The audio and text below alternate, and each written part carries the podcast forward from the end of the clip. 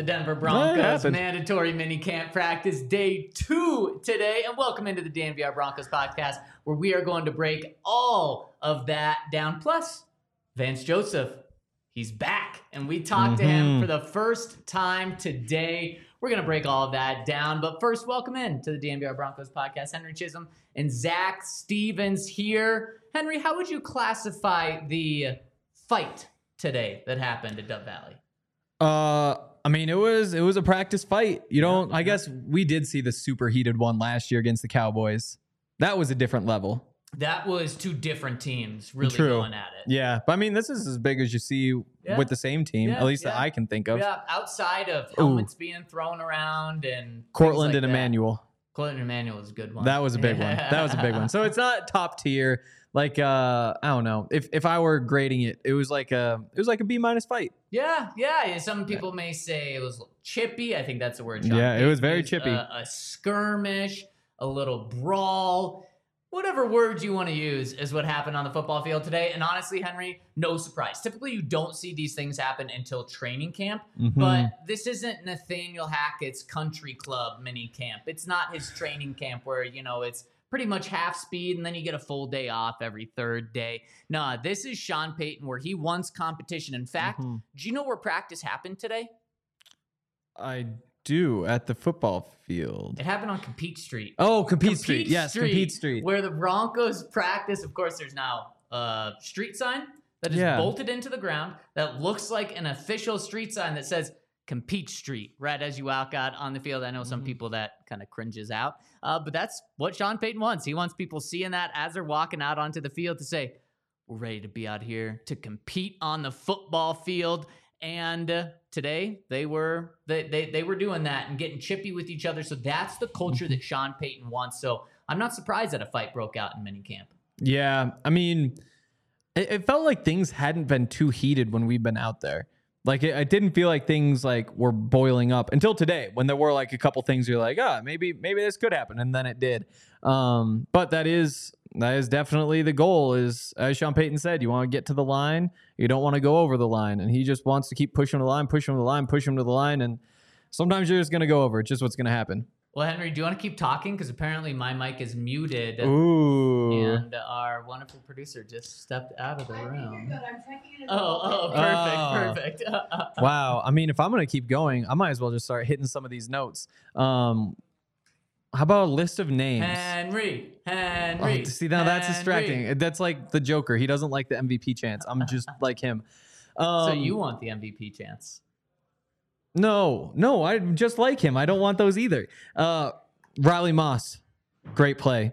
Uh, Ja'Quan McMillian, star. Oh, okay, we're good to go. Should I still go through all these? Um, no, we're not. We're, we're Oh, you're, you're trying to leave the fight scene right now. We're yeah, we staying- handled it. We're staying in Fight Club. oh, you want to share more details? I'm not getting in trouble. practice, What Sean Payton said about it was, yeah, got a little chippy out there. Mm-hmm. Um, and uh, I like how the way the guys responded, but um, you have to know you, you want the guys to go up to the line Mhm. of getting chippy and really competing with also um, not going over the line. And he Mhm. pointed, and when, when he was talking to the guys, because of course, right after a fight happens, the coach stops practice, brings everyone together, Mhm. either um, MFs them or has a nice little speech for him. And I think today, Sean wasn't screaming at him. Uh, I think Sean just said, uh, you know, I like where this is coming. Uh, I like where your heart's at. I like where your competition's at, but we can't go over the line.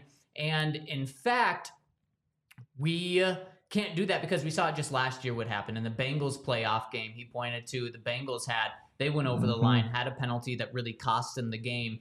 And that's something that the Broncos obviously have to avoid. And Sean Payton, these past two days, has really preached uh, uh, penalties and said we can't be having these penalties. Um, that we've been having. Mhm. And so the penalties are a huge point of emphasis. And yesterday he made it very clear that we, we were awful last year in penalties. That's going to change. Yeah, Mike Westhoff talked about penalties a little bit too. He says he doesn't want a single one. We'll see how that goes for the special teams. Um, but yeah, there were some flags again today. Definitely too many flags. It's I almost wonder if the refs haven't been out there recently. They they definitely were the last two days, and I could swear I've seen them before, but I don't think I've been seeing flags fly before these last two days. No, I think you're right. Yeah. And Henry, you're going to have to talk for us because I think my mic is still oh, good. not working very much. And I have I have a little challenge for you. Oh wow. Here's the challenge. Sean Oh, Payton boy. said you have to know how to walk up to the line Mm. uh, without crossing it. I want you to give as many details about the fight without crossing the line. I think we already that we can't cross. I think we've said every detail we can't. I think the one we didn't say is that it was he said the offensive lineman, right? So I think you said lineman. You know, the Oh, lineman get a little. there chippy go. right so I crossed the line. There we go. I failed. No, because you said offensive line. He said lineman. So offensive line is I half mean, of the, we half just of the said- lineman. It wasn't the. Well, I guess there was a thing that happened with another lineman before. So you're saying it's front seven. Well, I You- mean, it wasn't. it pretty- wasn't. You want to get specific here now. Well, I'm saying I'm not sure I should have said offensive line because there weren't defensive linemen involved. Oh. You know. Oh. So I just I gave away which lineman it was. so, So, front seven people involved. I mean, I'm, you said it, not me. you said it. He didn't say it. I'm not crossing the line. Um, yeah. I mean, what there was there was a few guys on both sides. I feel like we've said everything there is to say about the fight. Okay. Then I think- I think we did it. Open your journal and tell us more Oh. about it. I mean, Vance Joseph, he was talking a lot today. We're not getting in advance yet. We're not getting advanced. Okay, so many rules here. Um, cool. I mean, we can just hit some of the big plays, I guess. Uh, like I said, Riley Moss, big play. Ja'Quan uh, McMillian, another great play. Uh, talked with uh, Christian Parker, the DB's coach, about him after practice. Um, here's a spoiler alert: when we write about who were the stars of the offseason program, the answer is Ja'Quan McMillian was the star of the offseason program, and I don't even think there's a case for anybody else to be close. Um, there are some other guys you write about, but that that's going to be a story that's coming up is all the things Christian Parker had to say about Ja'Quan. Uh, shame we couldn't talk to him.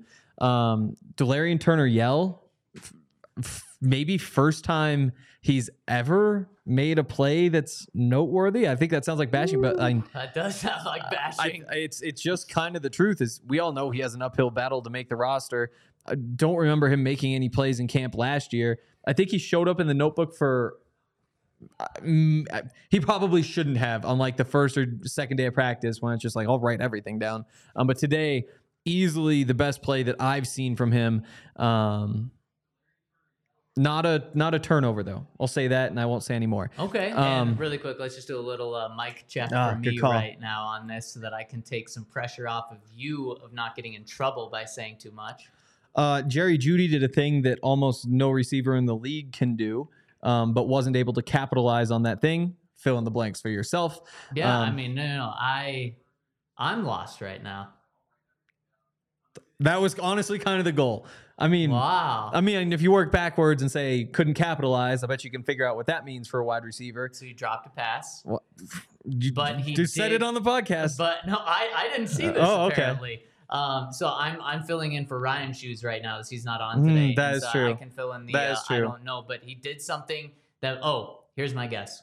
He made an incredible break on a route, got wide open and dropped a pass. Just a guess. Close. It was close. Okay. Um, you don't have to confirm or deny. Albert O didn't do what he uh, did yesterday, which was have a great day, but he did. He he had one little play. It was like it was a Was it a little Jordan Humphrey play? You said he had a little play. So I was saying it was a little Jordan which Humphrey. is kind of crazy because there was a similar play that little Jordan Humphrey made that didn't quite uh, pick up what the Albert O play picked up. Um, but Albert O had a good play. Um, no tackling, so who knows what would have actually happened.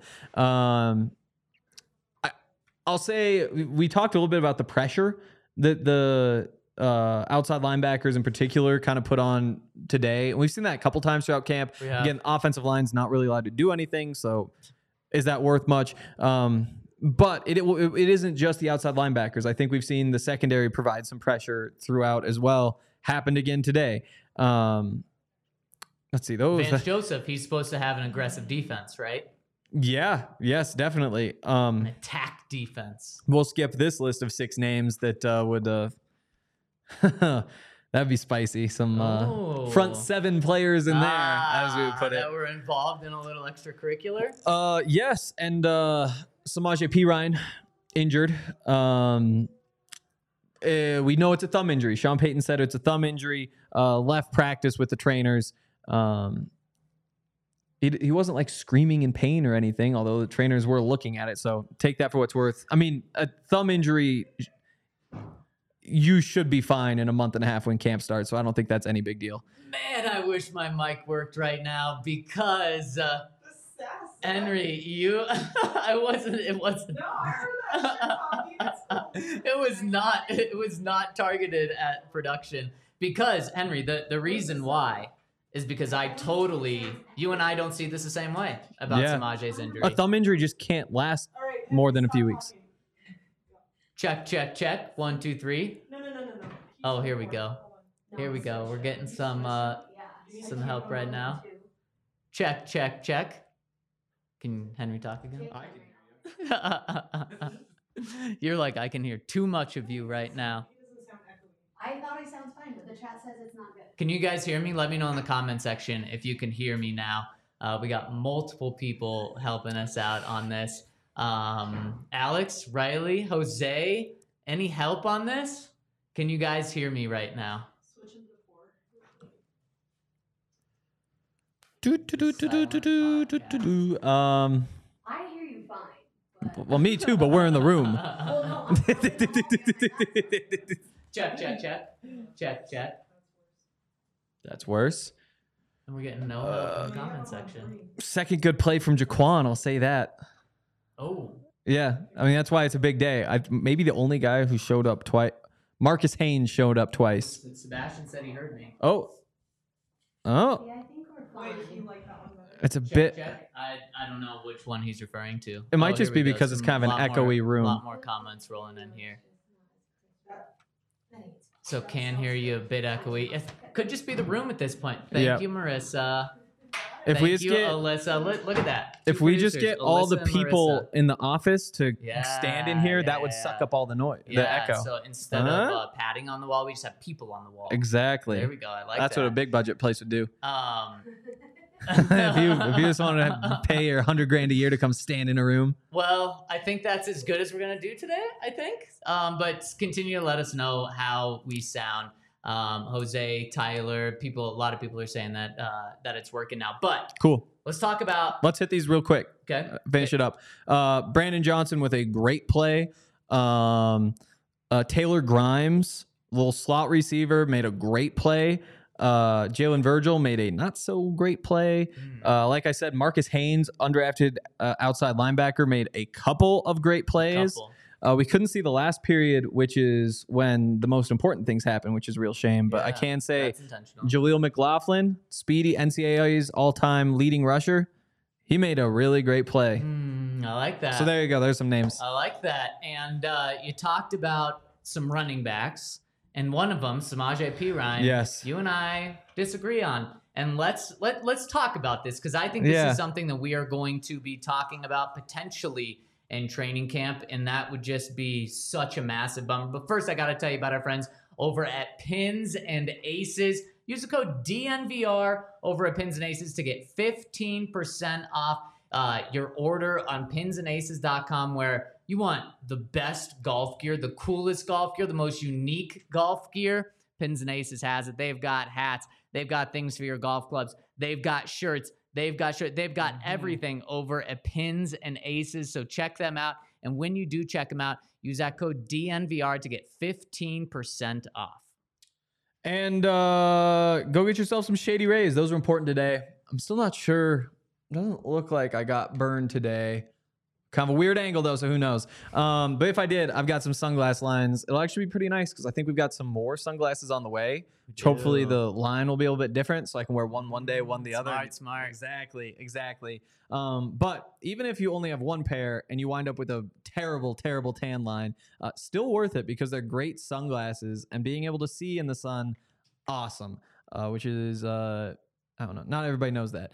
Um, They are an independent sunglasses company. They offer a world class product. It's just as good as any expensive pair that I've worn, but uh, you can uh, not pay nearly as much for them. So it's awesome. They're very durable. They're so durable that actually, if you break them, they will replace them for you for free, no questions asked. Um, they do a whole bunch of great things. They help out all their nonprofit partners. Um, they uh, help build play sets for pediatric cancer patients. They provide young adults with MS um, adventures of their lifetimes. Um, so yeah, super involved in the community, and uh, that's because over 250,000 people have rated them five stars. Uh, that's where that money comes from. And if you want to help out, you can actually do so at a discount. If you use the code DNVR, you can pay half price for two or more pairs of polarized sunglasses. Uh, they've got stores around town, but also you can go to shadyrays.com, use the code DNVR to get that discount. So Samaje Perine left practice midway through. We kind of saw that maybe there was some discomfort in the Mhm. hand area before he left. And then a couple minutes later, he walked into the locker room, did not return. And when asked about after practice, Sean Payton said, Yep, it was a thumb thing. The trainers wanted to go take a look at it uh, inside and said, uh, you know, he hasn't been able to talk to the trainers yet. So he didn't have an update on that, but said, uh, I, I think he's fine, which you take that with an absolute grain of salt after the sentence before he said that he has not been able to get an update Mhm. on him. But so a little thumb injury for Zam- for Samaje. Training camp starts in five or six, Six weeks, weeks, from yep. now, and to me, uh, this just Shane Ray, he had a thumb injury Huh. that um, I mean ruined his career, and I Really? believe it happened right around a similar time. And we thought he was going to be fine uh, during the six week break, came back and re-aggravated it. And so to me, I am just That I'm- avulsion fracture is that that is? I don't remember what it was, but for for me, especially with Javonte Williams still not being a full participant, Broncos are are um, you know optimistic on him. The first thing that pops into my mind is, oh man, the Broncos might be just giving Dalvin Cook a pretty significant contract if this is actually a real injury. Yeah, it doesn't look like. Oh, it was, it was a torn ligament in his wrist. That's what it was. Okay. My thing is, I don't know. If you you could snap every one of your fingers in half, every single one of them, and if you went to a doctor, they would be just fine in like a month. But we don't know that it's broken. True. Sean just said it's a it's a thumb injury, and Yeah. for a running back where your job is to hold on to the ball, um, to me, Yeah. and, and I I was just surprised after we talked to Sean how you were so dismissive of it and how Mhm. concerned I was of it. Yeah. Hopefully, it's a lot closer to you, but. I mean, ball security is absolutely huge. People know that from watching number 25 the past couple of years. Yeah. Or now Samaje is number 25. Um, this is something that I hope that we don't talk about again. hmm I hope we talk to Samaje tomorrow before practice, and he says I'm all good. It was just a little tweak. Wanted to be extra precautious about it, uh, and then boom, we're fine. Not worrying about it. It's just something Mm-hmm. that this is the first injury that we've seen take place on the field. Obviously, Baron Browning he got injured, uh, not on the field. But this is the first injury we've seen, and man, it honestly couldn't have happened to maybe a worse position. It's not the first we've seen. There was, can we say, yesterday? Um, no, because we didn't confirm with Sean, but that player was He was around after. He didn't go to the. He uh, correct. He was Yeah. around and also just that's a little different. Simply not as important. Fair enough. Um, but yeah, that's my thing. Is like if if he had said it's a hand injury, I might freak out. If he said it was a wrist injury, I might freak out. Thumb injury should be just fine. Okay. Okay. I, I hope so. Yeah. Um, but it it scares me. Okay. Anything else from practice itself? What happened on the field that we're allowed to say? I think we've hit everything. I think we've hit everything. Yep.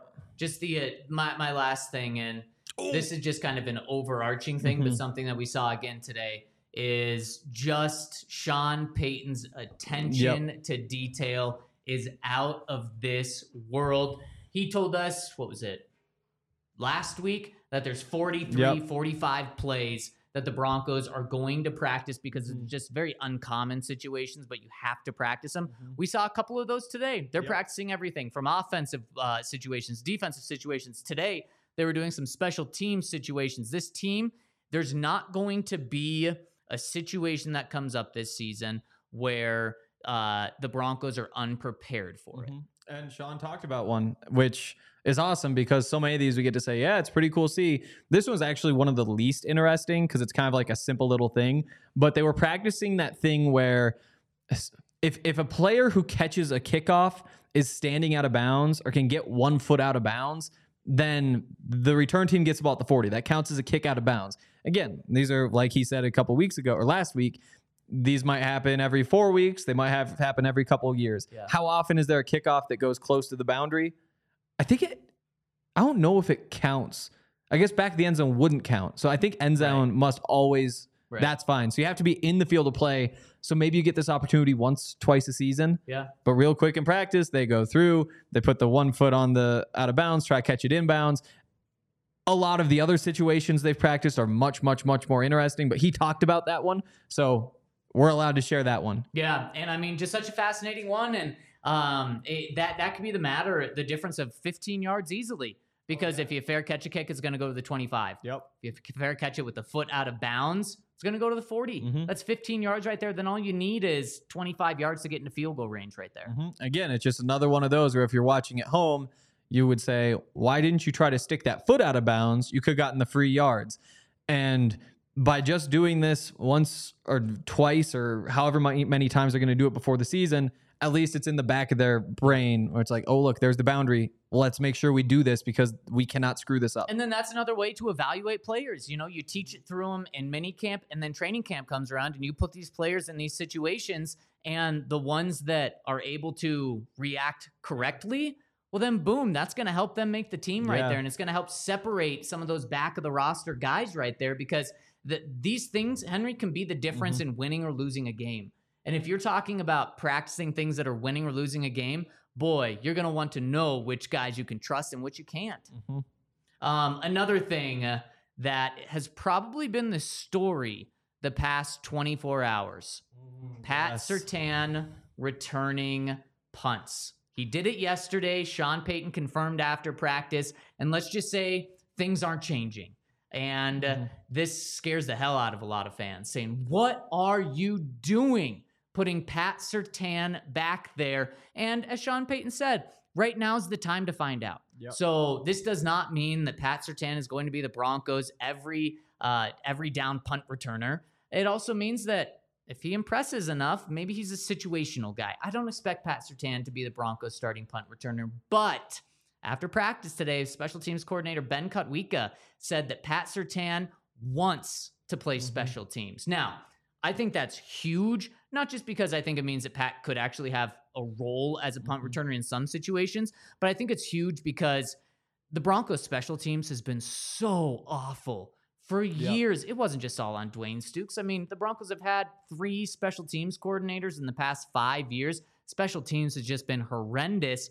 And a big reason for that is they just haven't had good players on their football team, Mhm. specifically on special teams. If the best players and if Pat Surtain is showing that he wants to play, that's gonna make that's gonna trickle down. And uh, the special teams coordinator mentioned today how it's already starting to trickle down. He's seeing it uh, among the guys because Pat has that want to. Now, Sean's just gonna have to make the the decision.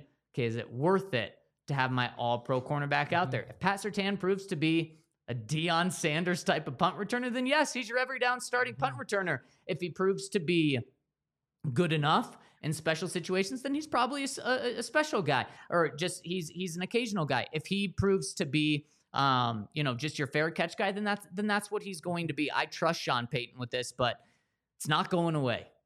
No, and I think you know it just depends on the other guys too. Where if Montrell Washington, if he has a great preseason, then yeah, throw him right back out there. Don't even think about trying to get Pat Surtain hurt.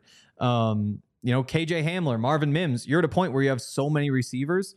Those guys can definitely make plays back there.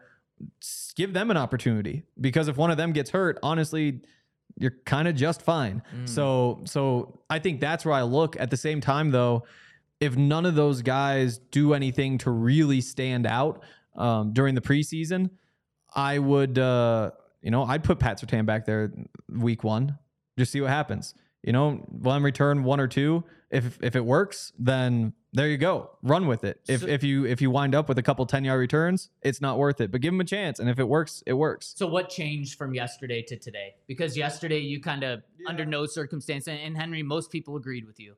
They don't they they don't want to see Pat back there under any circumstances. What changed? The big thing is like you just you don't know unless you do it. You know, that's that's what Sean Payton said. You don't know unless you do it. So why not do it? Why not give him a chance? And that's why I say week one, yeah, throw him out there, see what happens. And if he if he breaks a big one, maybe you stick with it. If he doesn't, then you say, ah, that was uh that was a good try. But I mean, if you're gonna do it, that's the time to do it. Is do it week one. Well, and so that's that's why I think it's smart that he's doing it now. Because I Hmm. think for the most Well, part, yeah. you can get a good feeling of that. And we're talking about June 14th right now. Uh, and in training camp, even do it then. And yeah, it's not going to be a real game situation, but this, this, you're not putting a 12 year old back there. This is a guy that Yeah. plays football, knows what the pressure is of football. Um, and he's been Mhm. a punt returner before. He's Yeah. he's done that now. It wasn't high school, a very different situation. But um, to me, you can know if Pat's going to be good or bad um, because he's a damn good football player. This isn't going to be his first time on the field. You, you can know in uh, in in training camp. I you don't know the difference between good and special in training camp because nobody's really going to be tackling him. Right. And even if they were tackling him, don't get him tackled in training camp. If and they pl- wouldn't. They wouldn't. Exactly. And so that's where if he's out there, like you need a chance to see what he does with a live rep because that's where you're going to find out whether he is worth playing. Because the we we all know he'd be a good punt returner. Is he somebody who's if you put him back there every time going to give you a touchdown or two, some big returns? That's the question. And like again, like the you I don't think you can figure that out at all. Like at this point, nobody's trying to make a play on him. Nobody's really going to be trying to make a play on him training camp. Get him back there so that you can te- teach him what to do and coach him up. But there's no reason to do it in the preseason when he could just get hurt. Like you're just as likely to get hit on a preseason return as a as a regular season return. So just do it once or twice in the regular season, see what happens. Welcome, welcome to the Pat Surtain punt re- punt returner side. I'll say there's like a 90% chance I'm never doing it again. But- if they want to see what happens, then sure, coach them up, see what happens. Why not? It's a little risky, but it is what it is. there's a 90% chance that I'm going to be at Illegal Pete's patio Wow. this weekend. uh, Wow. Because when summer comes around, Illegal Pete's, Pete's is the way to go. I mean, it's like a once a weekend spot at least for me in the summertime. We haven't talked about their fish tacos in a while. I think that's Mm. actually the picture that's on the screen right now. Fish tacos are so good and they're different. They're not like um that they do like a whole different thing. They put like different uh stuff on top of them, different sauce. Mm-hmm. They're deep fried, so good. You can also get uh, uh, the fish burrito. And then, of course, you cannot go wrong with anything uh, that has their queso on it. The reverse nachos, where the chips are on the side, so good. And their margs are to die for. That's what you go to the patio for. Is their margs are absolutely delicious, great price. And Henry, they have a happy hour that goes till 8 p.m. I know a lot of people in town are going to be true. at the parade starting early tomorrow. You're going to need a lunch. Illegal Pete's is the place to go. And then you can also just continue the celebration there. So check out our friends over at Illegal Pete's. You're not going to be disappointed. And the atmosphere, the food, or the drinks, or the price, you're going to be blown away. Yeah, definitely. I had Pete's last night. It's really good. Um, also, make sure you get yourself some Breckenridge beers before you go over to Pete's tomorrow. We have a happy hour here. Yeah, which do a killer happy hour. yeah, I think it's at two, and I'm still. I think plan is to do a ceremonial first shot at Arcade's place at five, and then walk over there. Five. A.M. Last year, AM? last year it was six, and we got in the front row, but we were not in the middle in the front row. So this So time, an hour earlier. hopefully, an hour earlier is enough. Plus, there's probably more people. So You guys are wacko. why? I love it. I What- mean, I, yeah. I, what I else? love it. What else would I be doing at gotta- five You a.m.? got to go to bed right now in order to get your adequate eight hours of sleep. No, you make up tomorrow. I'm gonna be asleep early tomorrow. It you get awful sleep when you're drunk. I just I um, we're we're fixing all of this in like the, over the weekend. There we go. That's the first step. Okay. I mean, Hank sleeps in his clothes. So That's, Exactly, that's very yeah, true. He'll just yeah. get home and, and knock out. Uh, Hank said uh, he's been telling a lot of people this that he's not. You're not going to touch alcohol after tomorrow for was it two and a half weeks or two and a half months? Probably a couple months. Like my thing. Probably a couple of months. Just let's keep an eye on that because I think I think by by the time Saturday rolls around, he's going to be having a drink. I doubt it. I'm I'm just not a big drinker. Like I'm just not. Like wait, this time wait, of year. what are you doing tomorrow? It's the playoffs. And again, like the playoffs is over. So I'm, I'm, not just a big drinker. I'm taking a shot at 5 a.m. on a Thursday. because it's celebratory. I love it. That's I my thing though. Is like if there's no sports, no way in hell I'm drinking. Okay, so you're, like a it just doesn't happen. sports drinker. Yeah, exactly, Fair. exactly. And there are no sports happening. You got a 'Cause the big Rockies don't bet, though. exist. You got a big Rockies bet. I do have a big bet, but that's that doesn't mean I need to be watching every game. We'll we'll see that one in September. Um, Breckenridge Brewery though, great beers. I'm gonna be drinking a lot of them tomorrow, um, and then a lot at our happy hour. So come get some there. I think they also have illegal Pete's, so it could be a lot of beers tomorrow for sure. Yeah, and tomorrow we've got four dollar drafts. All drafts are four dollars after two p.m. two to Mhm. six, two to eight. Um, at the DNVR bar. So after the parade, come down here. We've also got half price apps. So eat and drink for a really good price with really good company as well. Speaking of really good company, Henry, Vance Joseph Mm. was back today. He was. He was hired five months ago, four months ago, four, or five months ago. Yeah. And today was the first Almost four. time that he talked to the media uh, in a media setting for the very first time since being rehired by the Denver Broncos, this time as their defensive coordinator. And I got to say, Vance seemed extremely comfortable, not just with talking with Oh, us, yeah. he's very used to talking with the media, but he seemed very comfortable to be back with the Broncos, what could be a very awkward situation, what could be very weird. Yeah. Uh, he seemed very comfortable in, in it all. And that is no surprise. Like Sean Payton said, he's just like a professional guy. Like Yeah. he wasn't going to be up there being like, "Hey guys, I know this is weird." Like, no, that's just not who he is. Um, just chill as always. He uh, he seems really happy to be back though. And like he said, I mean, he is from here. His family has a house here. Like this is where he wants to be. Sell the house after Exactly. he got fired as a head coach. just like Carl Durrell. Um, so uh, if you want to, uh, I don't know. He also said that, uh, or no, it was. Sh- oh, he wanted to coach for Sean. That's what it was. He had options. Yeah. When Sean Payton offers you a chance to come work where you want to live anyway, how do you turn that down? and and there's 15 years of proof in that henry because you know if you're on the defensive side you don't have to have a great defense when you're with Mhm. sean payton the, the pressure is not True. on you the pressure is on sean payton and the offensive side Mm-hmm. that was not the case when vance was the head coach here vance was supposed to be the head coach vance was supposed to be the Mhm. defensive coordinator calling the plays, and then of course being the head coach, then the offense also fell on him. So pressure was just crazy with Vance here. Also coming off of Gary Kubiak as the Yep. head coach, who was a Super Bowl winning coach. He was 12 months removed from the team winning a Super Bowl when he got here. I mean, the pressure couldn't have been higher. And now you know when you're coaching with Sean, he should have a top five offense. Maybe not Mhm. this year, but in 2024, the Broncos should have a top five offense, top 10 at Yep. worst. So what do you need to do as a defense? You need you need to be average. If you're Mm-hmm. average, especially for where this team is at now, if the Broncos have an average defense this year and the offense does reach Sean Payton's expectations of top 10, this is a playoff team. Then Mhm. next year, if the offense is a top five offense and the defense is still just an average football team uh, or uh, an average defense, then this team a is playoff team.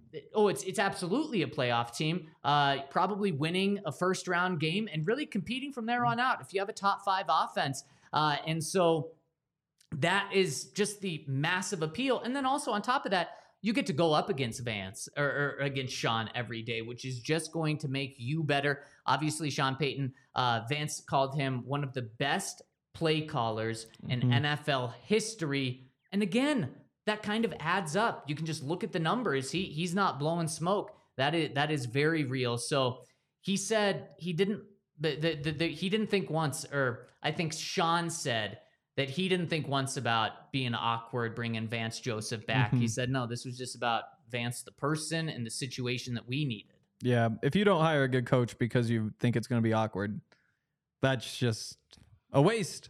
Like it- it's just a waste. So yeah, I on honestly the most interesting thing I thought that Vance said um by because most fit, I don't know. It was good to hear from all that stuff. What did you expect him to say? Well, he's been a, a defensive coordinator for one year with the Dolphins. He was a head Yep. coach for two years with the Broncos, and then a defensive coordinator for four years with the Cardinals. And why I say that is he's very trained when it comes to dealing Yeah. with media, so he knows what to say, what not to say. He's got the coach speak down. To your point, Henry. Exactly. So that's why the by far the thing that I was like, ah, I'm I'm glad I came today. Like I'm glad I heard this. It was when he was talking about Christian Parker. That was the big one to me, where he basically said, you know, I've I've been a coordinator for seven years. I've run defenses for seven years. The book is out on me. People know what to expect, how I run my defense, how things are going to work. What's really nice is having really good young coaches who haven't put things on tape. And Yeah. so you get to hear from Christian Parker every day and say, hey, what if we try this? What if we try that? Because there's just a whole bunch of new ideas where, you know, Vance will have new ideas. At the same time, though, he's been trying to come up with new ideas for almost a decade. Yeah. So at some point, the well doesn't necessarily run dry, but the way you think is just out there. So I thought that that was interesting from uh, talking about Christian Parker. I didn't On- hear Christian talk about that. And and I didn't either. But on that topic, how good is Pat Surtain? Really good. How much do you think Vance Joseph likes Pat Surtain? a lot. How how willing do you think Vance Joseph is to just gush praise about Pat Surtain? You would think a lot. A, a ton. Very. He did all of that, hmm and his praise for Christian Parker felt like even more than Pat Surtain. Oh yeah, definitely. that just shows you how much Vance Joseph loves Christian Parker, and then take it up a step. He was one of the two coaches that was brought back from Sean Payton. So Sean Yep. Payton loves Christian Parker. They actually made that decision before even hiring Vance Joseph that Christian Mhm. was going to be back. So Christian Parker, it- And- it's only a matter of time until he's gone. he also got kept.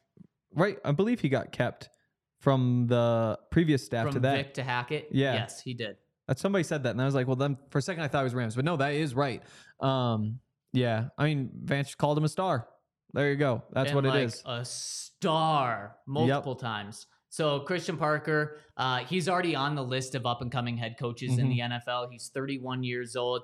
Uh, he he is a star. And Mhm. honestly, there was conversations. I think I brought it up in the offseason. Like, do you even just consider promoting Christian Parker to defensive coordinator? Um, and now the reason not to do that, he doesn't have that experience. Mhm. Whoever is going to be the defensive coordinator is going to just have so much power and control, and they're really Mhm. going to need to be a big time leader. And that was something that Sean Payton pointed to about Vance was that he's just a really good leader. You could tell when Sean talked about him, he brought in Vance more for his leadership, dare I say, leader of men Yeah. traits, as John Elway pointed to Mhm. Vance, than necessarily the X's and O's, and that that that's okay. Um, but he when, when Sean talked about him, it was just how good of a leader he is, how good of a presence he is, Mhm. uh, and he's taken over a defense that has a lot of veteran guys on it. Yeah, and that's. I mean, you just can't have a bad coordinator. You just can't do it. Like What that. just if if you have a bad coordinator, that wastes your season. Like Mm. if that defense. oh, is, taking a risk on exactly Christian Parker or and something. not even not necessarily Christian Parker, but anybody. You know, when you know Vance has a track record of doing this over and over and over again, people only have well, outside Bronco fans, people only have good things to say. Even Cardinal fans, for the most part, just say, "Yeah, he was good. He was put in a bad situation." If you get on Reddit, that's what Uh, it says. Not our guys over at PHNX, which no, They- it's I mean, they not didn't- what they they said. didn't say he it's was- not what they said. That's They're absolute- not we gotta go back and watch. They didn't say like he was perfect, he was flawless. They said, yeah, he was good, and he was put in a bad pitch situation. Boy, we That's- remember those well, conversations wow. very, very differently. We do. Um, yeah, I, d- I don't think.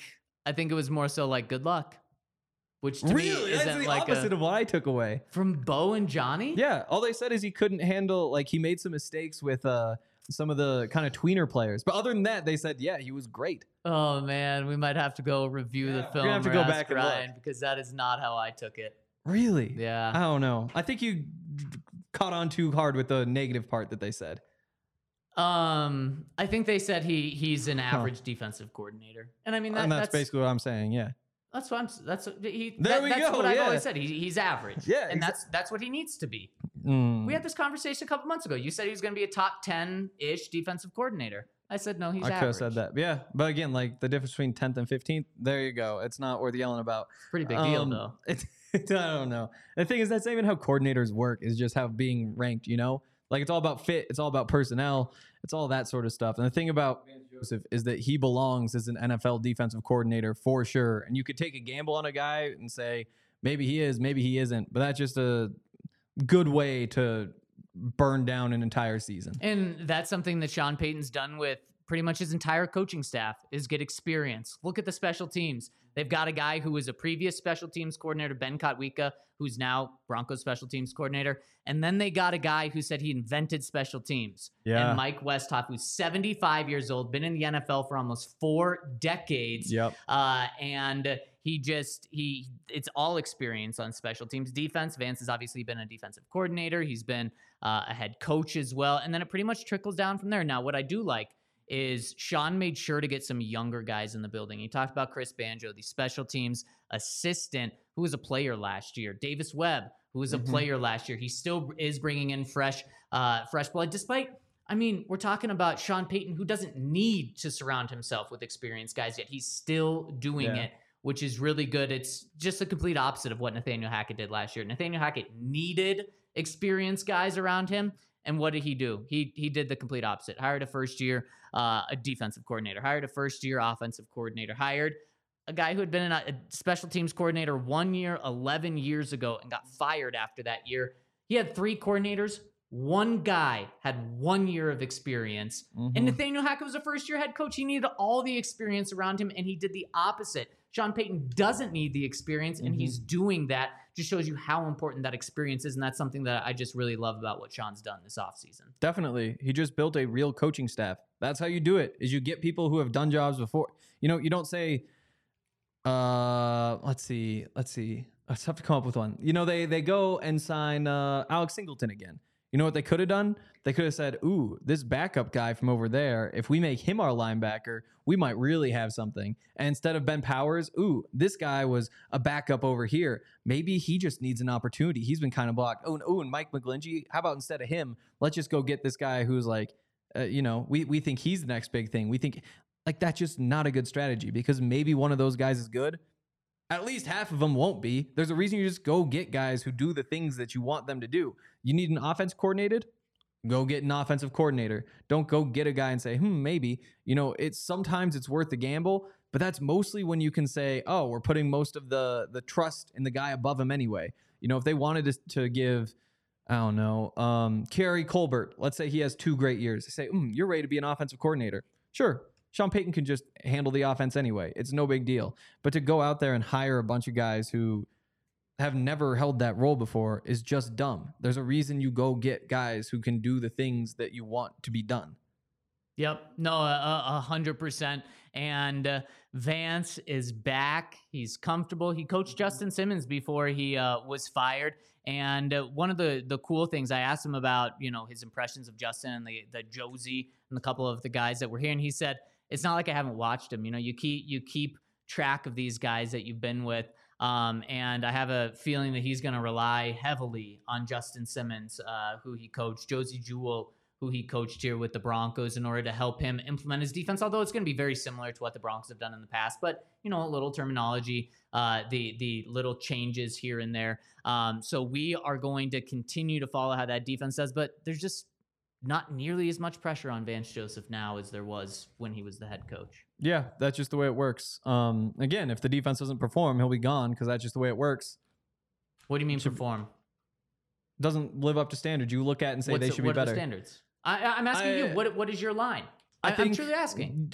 Well, I don't think it comes down to a line. Like I think it's a know it when you see it thing. I think it's when if you Mm, look I out mean, there. there's lines though. You know.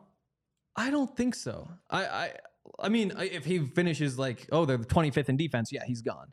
You okay, know. so what's your line? but even then, but it, it just give or take I mean, it depends on the offense too. You know, if the offense is going out there and they're putting up 30 points a game, you're giving up 24, 25 points a game, then it's really no big deal because there's going to be so many possessions and you're going to be winding up in tough situations. Like it, it if, if the offense is bad, even I mean that's what happened last year. Is the offense was so bad that you look at the raw numbers and the defense actually kind of just got screwed over so many times that the advanced stats would say, yeah, they were pretty good. The raw numbers would say, uh, actually they gave up this many points. You know, so I think it's is are you giving up big plays in the passing game? Are you giving up bad plays situation? When you need a pass rush, are you getting a pass rush? What's the run defense like? Like I don't think it's whether Vance is back or not won't depend on, oh, you didn't hit the 22 points per game number that we needed. You know, it's just going to be if we look, do we say that's not good enough or that's good enough. And I don't think there's just anything you can draw. I do. I do. I think it's if you're if you're Really? a bottom ten defense, um, there's just been too much of a drop off year in and year out. Where even though he was only here for one year, um, but that's I mean that's a long leash to give Vance to be just don't be a bottom ten defense. Um, so I think that he's going to be a top 22 defense in the NFL, and I think he is going to be back next year. But um, that that that is a long leash. Also, Sean Payton wasn't hired until January, the last day of January. So then the number of coaches that were available for him to hire, it, it was less. Definitely. Um, and so if things don't work out in year one, Mhm. Vance might say, or, or Sean might say, let me move on from some guys and then have a much bigger coaching pool that I Mhm. can hire from this year than I had last year. So just just keep that in mind. And also keep the number 222 2222 in mind because if you need to call our friends over at Backus and Shanker because you've been in an auto injury accident, you've been in a pedestrian injury accident, you've been in a ride share, bus, anything like that, our friends over at Backus and Shanker are there to help you. If you are injured in any sort of accident in Colorado, they are the best. They've won over a billion dollars for their clients. And if you call them at 222 2222, you're going to get a free consultation. They're going to work on your case for free, and you're not going to have to pay them until you win your case. And they're all about winning. So if you have any sort of accident that you've been in yourself, a loved one, friend, family member, give them a call at 222 2222 or go to the, visit them at coloradolaw.net to win. Really quick before we move on, hit us with a thumbs up if you're watching on YouTube. I know we've had some technical difficulties. A lot of you have stuck with us through it, and we really appreciate it. Podcast side, five star review.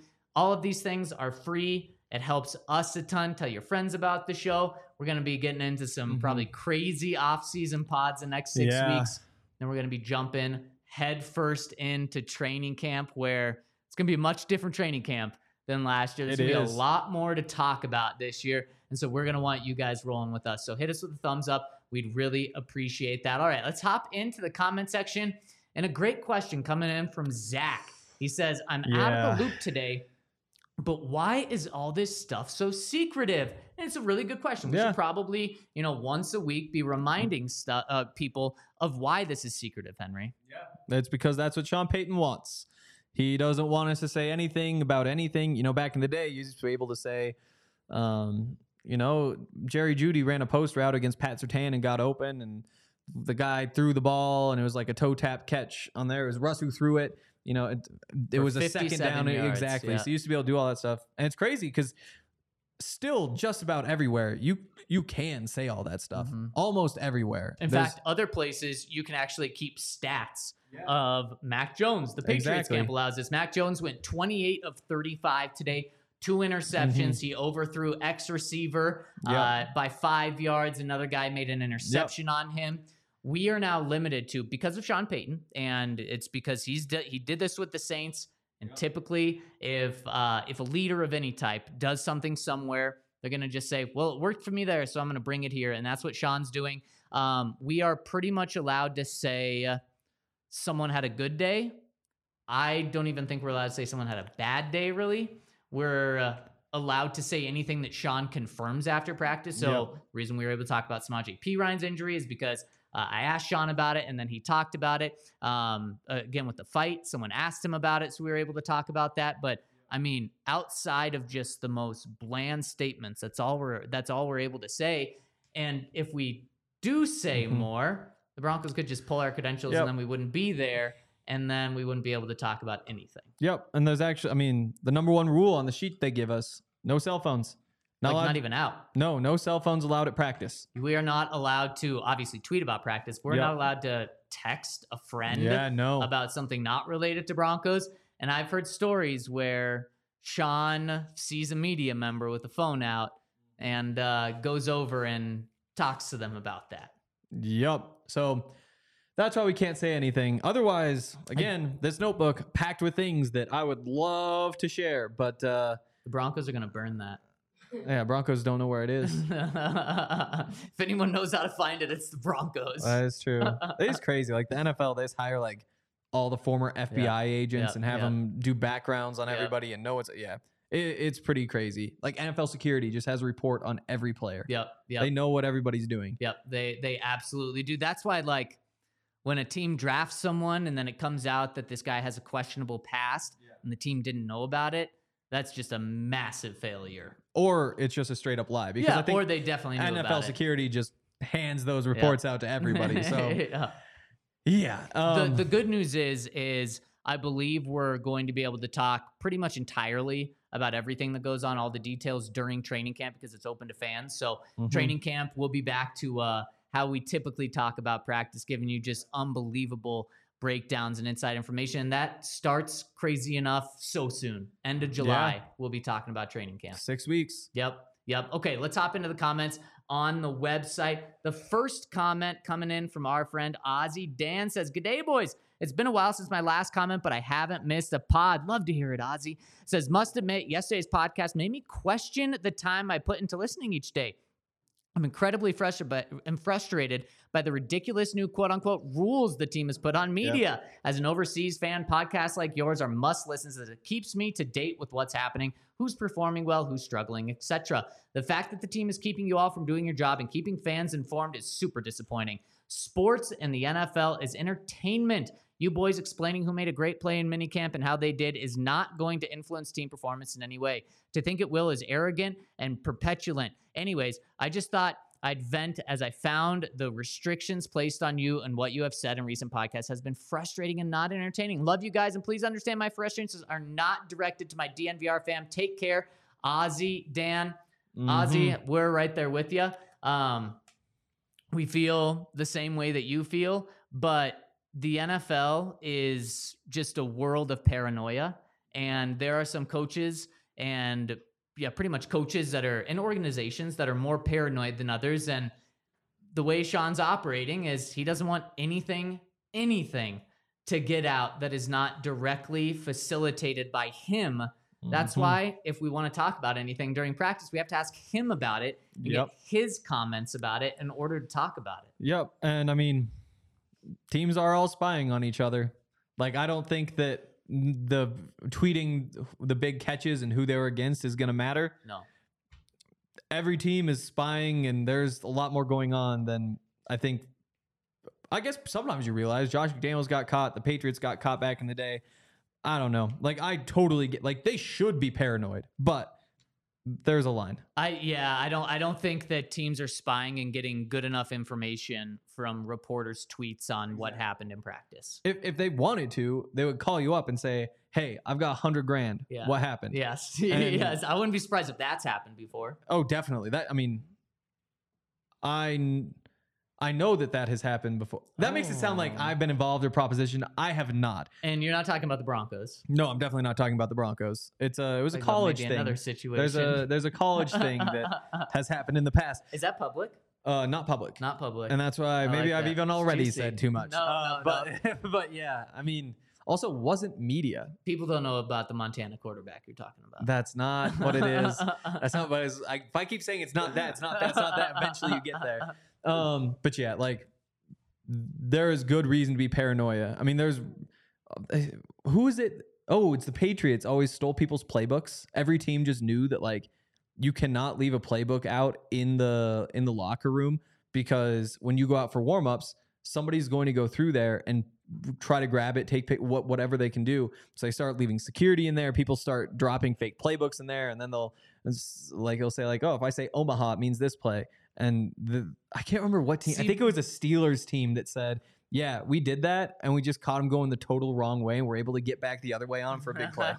See, that's that's just so different than what Ozzy Dan is saying. Like having a team's playbook and knowing their their uh, their calls at the line is so different than even the detail that New England Patriots reporters are putting out about Mac going 28 of 35. The Broncos gained nothing from that. Yep. And but again, there's there's a reason Bill Belichick wants that out there. Because if he didn't want that out there, he'd say you're not allowed to do this. You know, so he either thinks Mac's gonna go off, whatever. It's the same thing as what he said about play action a few Well- years ago. Well, if Bill wants it out there, shouldn't you do it Bill's way since he's the greatest coach in NFL history? There's a case for it, but Sean Payton's a pretty good coach too. He is. He So, is. but I mean, five rings fewer. Uh, Yeah, because there's Brady, that. Brady won six. In also. Drew Brees is not Tom Brady, but He's a uh, Hall of Fame quarterback. It's yeah, he is. Um, but Bill Belichick, it was like three years ago, right when uh, it was like Kyle Shanahan and Sean McVay were just like kind of they were real hot at that point, and they were running play action basically every play because you know man or zone, you know how they move, how they shift. Mhm. It, it cha- makes the defense make a change right before the snap, all that sort of stuff. And somebody asked Belichick, like, why wouldn't you just run play action uh, before every play if it obviously is better? Like, you look at every stat. I think actually the Ringer wrote an article about this too, which I want to go back and read. It's like, why wouldn't you do it every play? But uh, Belichick just said, because you have to, it's not just about what they tell you when you do it, it's about what you're telling them. And I still have no idea what that means because I'm not Bill Belichick. I was But gonna it's say crazy, you like- lost me. every one of those little things like they're football coaches good football coaches are on top of it bad football coaches which we've seen before maybe not so on top of it As Sean says, it's the details, right? He even mentioned the details today. Next one coming in from the count says, I thought my man crush on Aaron Gordon was purely aesthetic. Then he had the game four masterpiece, then a massive magnum opus and the clinching victory. And then, if all that wasn't enough, he walked amongst the people like a drunken messiah and punctuated his omni omnipotence with a heartfelt ballad to all or ballad to all the haters. Every team needs a player with such verb. Who on the Broncos is the AG figure? Love the count. uh that would be uh i mean tim patrick's a good call Yeah, i think that's a good one It was good. No. I didn't. oh the AG? the fuck you thing Yeah. yeah that was a good one He can sing, yeah he can sing Wait, when was that? that was a while ago it came back around Yeah. because Came back around after Yeah. the championship. yeah i'm pretty sure it's an old one. maybe there was a different piano playing one but yeah he just plays the piano and just says fuck you a bunch Here, Muffs.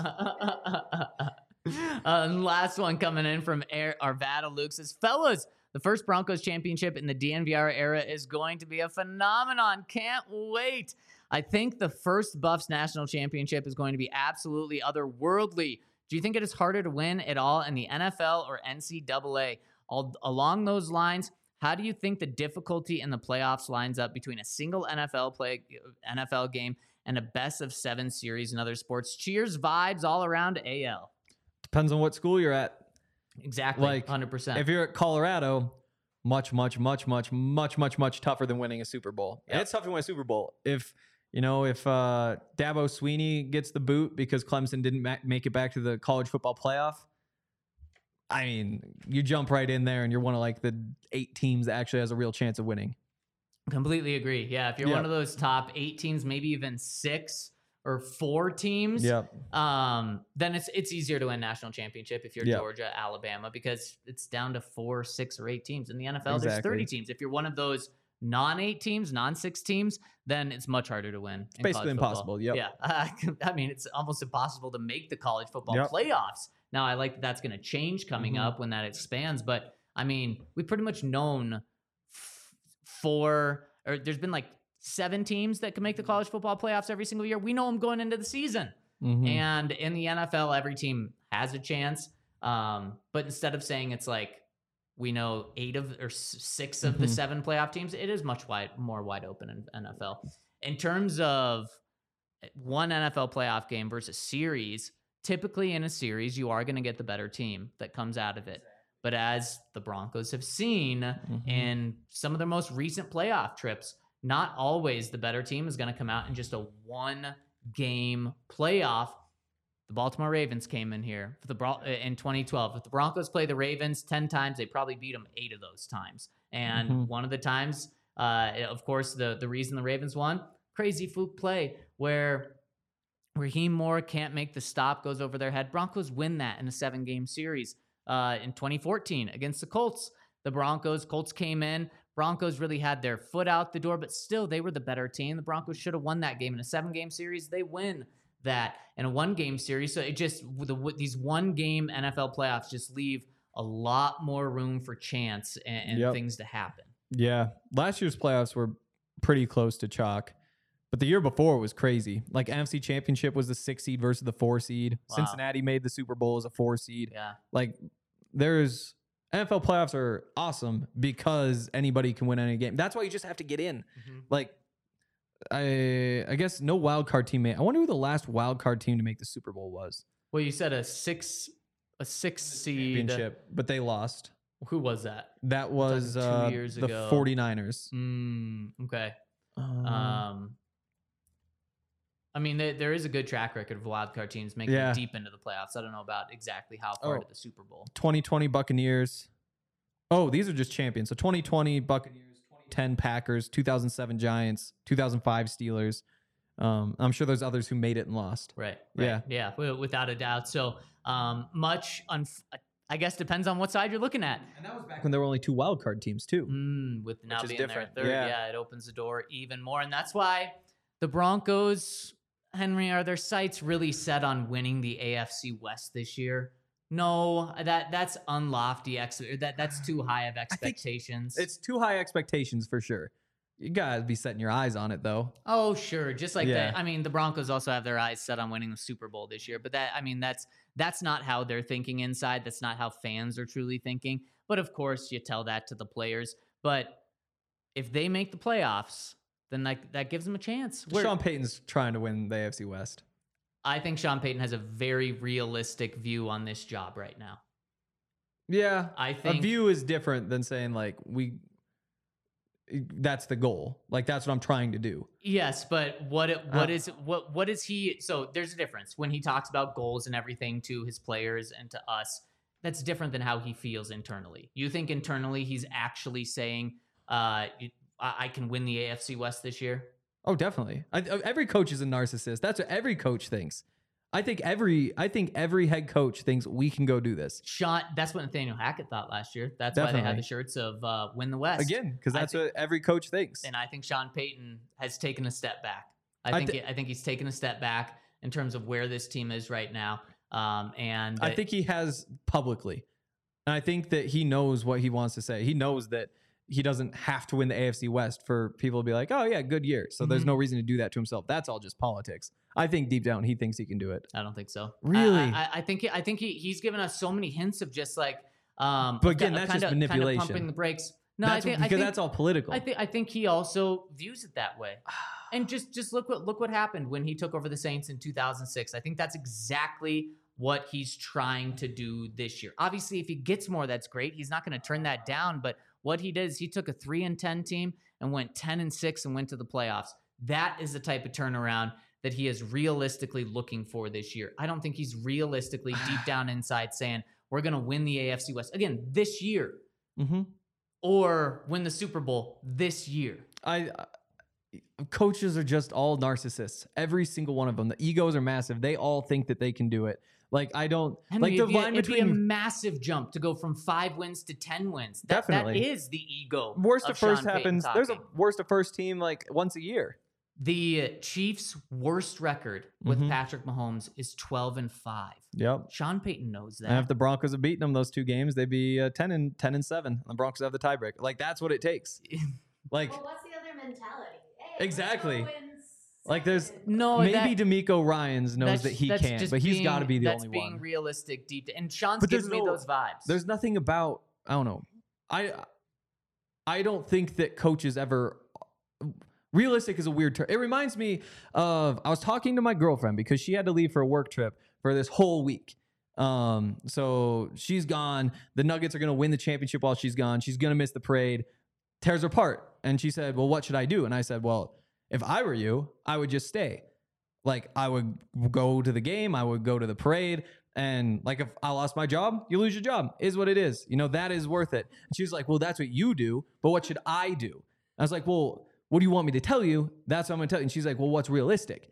And I was like, Well, I don't know what realistic is. If it's only realistic to like, I don't know what you think is realistic. Is it you just go to parade? Is it just watch a game? Is it whatever? Like realistic is just like a nothing term. Like there is no like okay, so if you're a head coach. So I think I think here's a way to view it. I think the way to view it is when Sean met with the Walton Penner ownership group in his meetings, in his interviews, and they said, "What's your path to turning this thing around? What's it look like? What are the steps that we're going to take?" I think Sean tells them, five win team last year. We're going to get to 10 wins this year. We're going to make the playoffs. Next year, we're going to be competing with the Chiefs. Mhm. Uh, and, then when, once you get in the playoffs, your foot's in the door. But then that next year, we're going to take the jump of competing with the for the AFC West title. And once you're Mhm. doing that, because the Chiefs are there, because the Chargers are there, once you're specifically Mhm. the Chiefs, once you're th- at that point, then you're competing for Super Bowls. So I think that's how I view it Okay. in terms of how the coach truly views it. I don't think Sean goes into that meeting and says, if you hire me, we're going to be competing for the AFC West this year, or we're, we're going to win the AFC West this year, and we're going to be competing for a Super Bowl this year. And I think that's how it's realistic. But I think those are still two different things. Like I still think that you you know what a failure is. You know what bar you have to meet to not be looked at and say this was a terrible year. But that's different than going in there every day and thinking we can win the AFC West. I'm Sean freaking Payton. I can win the AFC West. Like deep down, I think he believes that he can do it. Like, and again, uh, it, maybe to, to somebody else, like, what are the chances of me going and doing it? It's like, oh, maybe there's only a 10% chance that I can go do it, but I can go do it. Again, he's Well, not thinking of- what I are mean, the chances. well, he's thinking, how do I do 10% it? Thing. I'm talking about the the realistic, the 50% opportunity, the 60%. But again, and that's where he isn't sitting there thinking, what is the percent chance I can do it? It's just, it is possible. I need to go do everything I can to go do it. You know, he's Yeah, not thinking, We're, hmm, we're I just wonder. Viewing, we're viewing this from a different perspective, and I kind of laid out Exactly. how, how I think he's viewing it. Um, and I I think don't from think I don't think a coach would ever view that that way though. Be realistic behind closed doors, but you gotta preach. We're I'm here, I'm changing things. We're Exactly. That, that's what I'm talking about. Behind closed doors, though, it But- is is the he tells Greg Penner, "Here are my expectations. So if I don't Mhm. live up to them, you know exactly what I'm expecting. What you should expect if you hire me." He is Yeah. not telling Greg Penner, "We are winning the AFC West this year. If you hire me, we are winning the Super Bowl this year." He's saying. Expect a five game increase. We're going to be competing for the playoffs this year. Or, I mean, I, I wouldn't be shocked if he says, look, with Russell Wilson, I've, I'm keeping an arm's distance away from him. I'm going to try to turn him around. If I can't turn him around, then we're going to figure out the quarterback situation in Mhm. 2024, and then we're going to be competing after for the playoffs. But again, what you say to Greg Penner is very different than what you think when you go to sleep at night. Like you, you know, no, like what, I'm talking about what just you tell Greg Penner. What you tell Greg Penner is, it's a math question. It's oh, there were five wins last year. We need to have a winning record this year. Like it's just this step, this step, this step. But again, that's not. I, when he goes to bed at night, he's still thinking, I can go win the AFC West, and I want to go win the AFC West, Of course, it's I want to. and I can do it too. to go do that. Exactly. Of course, of course, he can do it. Exactly. Every coach can do it, but again, being realistic with himself, and that that that that's But where I don't think he does different. that. You're talking about that there's a chance. I'm saying I'm talking about the realistic chance. Um, but we're just on two different pages. Zuriel quick, agrees with me. But again, though, Stay tuned, DNVR underscore Broncos on Twitter because we're going to be having this Oh conversation, God. and I want to hear what you guys have to say. We're going to put it out in some sort of poll or something. But I'll get, I'll, But- I'll let you okay, close. cool. The thing is, like, I don't think Sean Payton is sitting there thinking, hmm, what would be realistic this year? You know, that's just not the mindset that a coach would have. Is hmm, what would be a realistic? St-? It's I need to go find a way to win as many games as I can, and I'm going to go win the AFC West. Like Just it is. because he's being realistic with himself doesn't mean that he isn't going to try harder, try for number one. He's not going to push his players for number one. Um, but I think we saw a little example of it yesterday. Uh, one of the things that he said was last year in pre-snap penalties on Mhm. both sides of the ball, we were 28th and 29th. That will be better. Mhm. That's realistic. He's saying it's going to be better. He's not saying we're going to be number one. And when he goes to bed at night, I don't think he's thinking we're going to go from the fifth worst team in pre snap penalties to number one this offseason. I think he's saying, I can guarantee you we're going to be better. I, I still think a coach is always going to think I can do it. And I'm going like, and that is if you can do it, that's all that you're ever thinking about. There's no like, hmm, what is our path to nine, 10 wins? And Alex in the comment section, he's not shooting for realistic. There's a difference between what you set your goal, your loft. What what is it? Shoot for the shoot for the s Mhm. um, stars. Shoot for the moon so you can land on the stars. He's not telling his guys that the expectations are lower. He's telling them we are going to go win the West. Internally, he I don't think Sean Sean's not doing that right now. you don't now. think so? What are the shirts? You don't think that- in what are the shirts that they have right now? On something Uh, uncommon. uncommon. because it's hard to win games in the NFL. Yep. He's taken such a day by day approach, whereas Nathaniel Definitely. Hackett did the complete opposite this Yeah. time last year. because They're every wearing coach looks shirts that way. say No, last year Nathaniel Hackett made shirts that said don't all "Win make the shirt. the West." They don't all make the shirt, but that is every team. I'm sure Sean that Payton is taking a day by day approach. That's Oh. his mentality to these guys. Have you come out? Has he come out and said But we're that's shooting for the Super Bowl this year? But Has he's he- not tell, he's not honest with us. That's manipulative. He knows what we would roast him Uh, for. and so how, he how many how many players have we talked to this offseason? Not as many in the past. We haven't talked to any players this offseason. Oh, I guess there've been, there've been like two a day. to- there've been two a day. We've talked to uh, ten or fifteen. Maybe we should ask. We've talked to ten or fifteen players. Let this stuff out, Yeah, we, we should ask. What is the goal this year? and uh, it's not going to be. I, I don't think they're going to say it's Super Bowl or bust. I think I think they will say we got to win the AFC West. Um, we'll see. We'll We see. will see. Um, this is gonna will be see. interesting because uh, we got people coming on both sides. So check out DNVR underscore Broncos on Twitter for a poll. We're off tomorrow for the Broncos parade. Stay tuned though to underscore or DNVR underscore Broncos on Twitter because the Broncos do have one final practice of minicamp tomorrow, which we'll be wrapping up on Friday's pod. Have a mm-hmm. terrific parade day tomorrow for the Denver Nuggets. We'll see you on Friday. been since you rolled out the truck and took a country drive.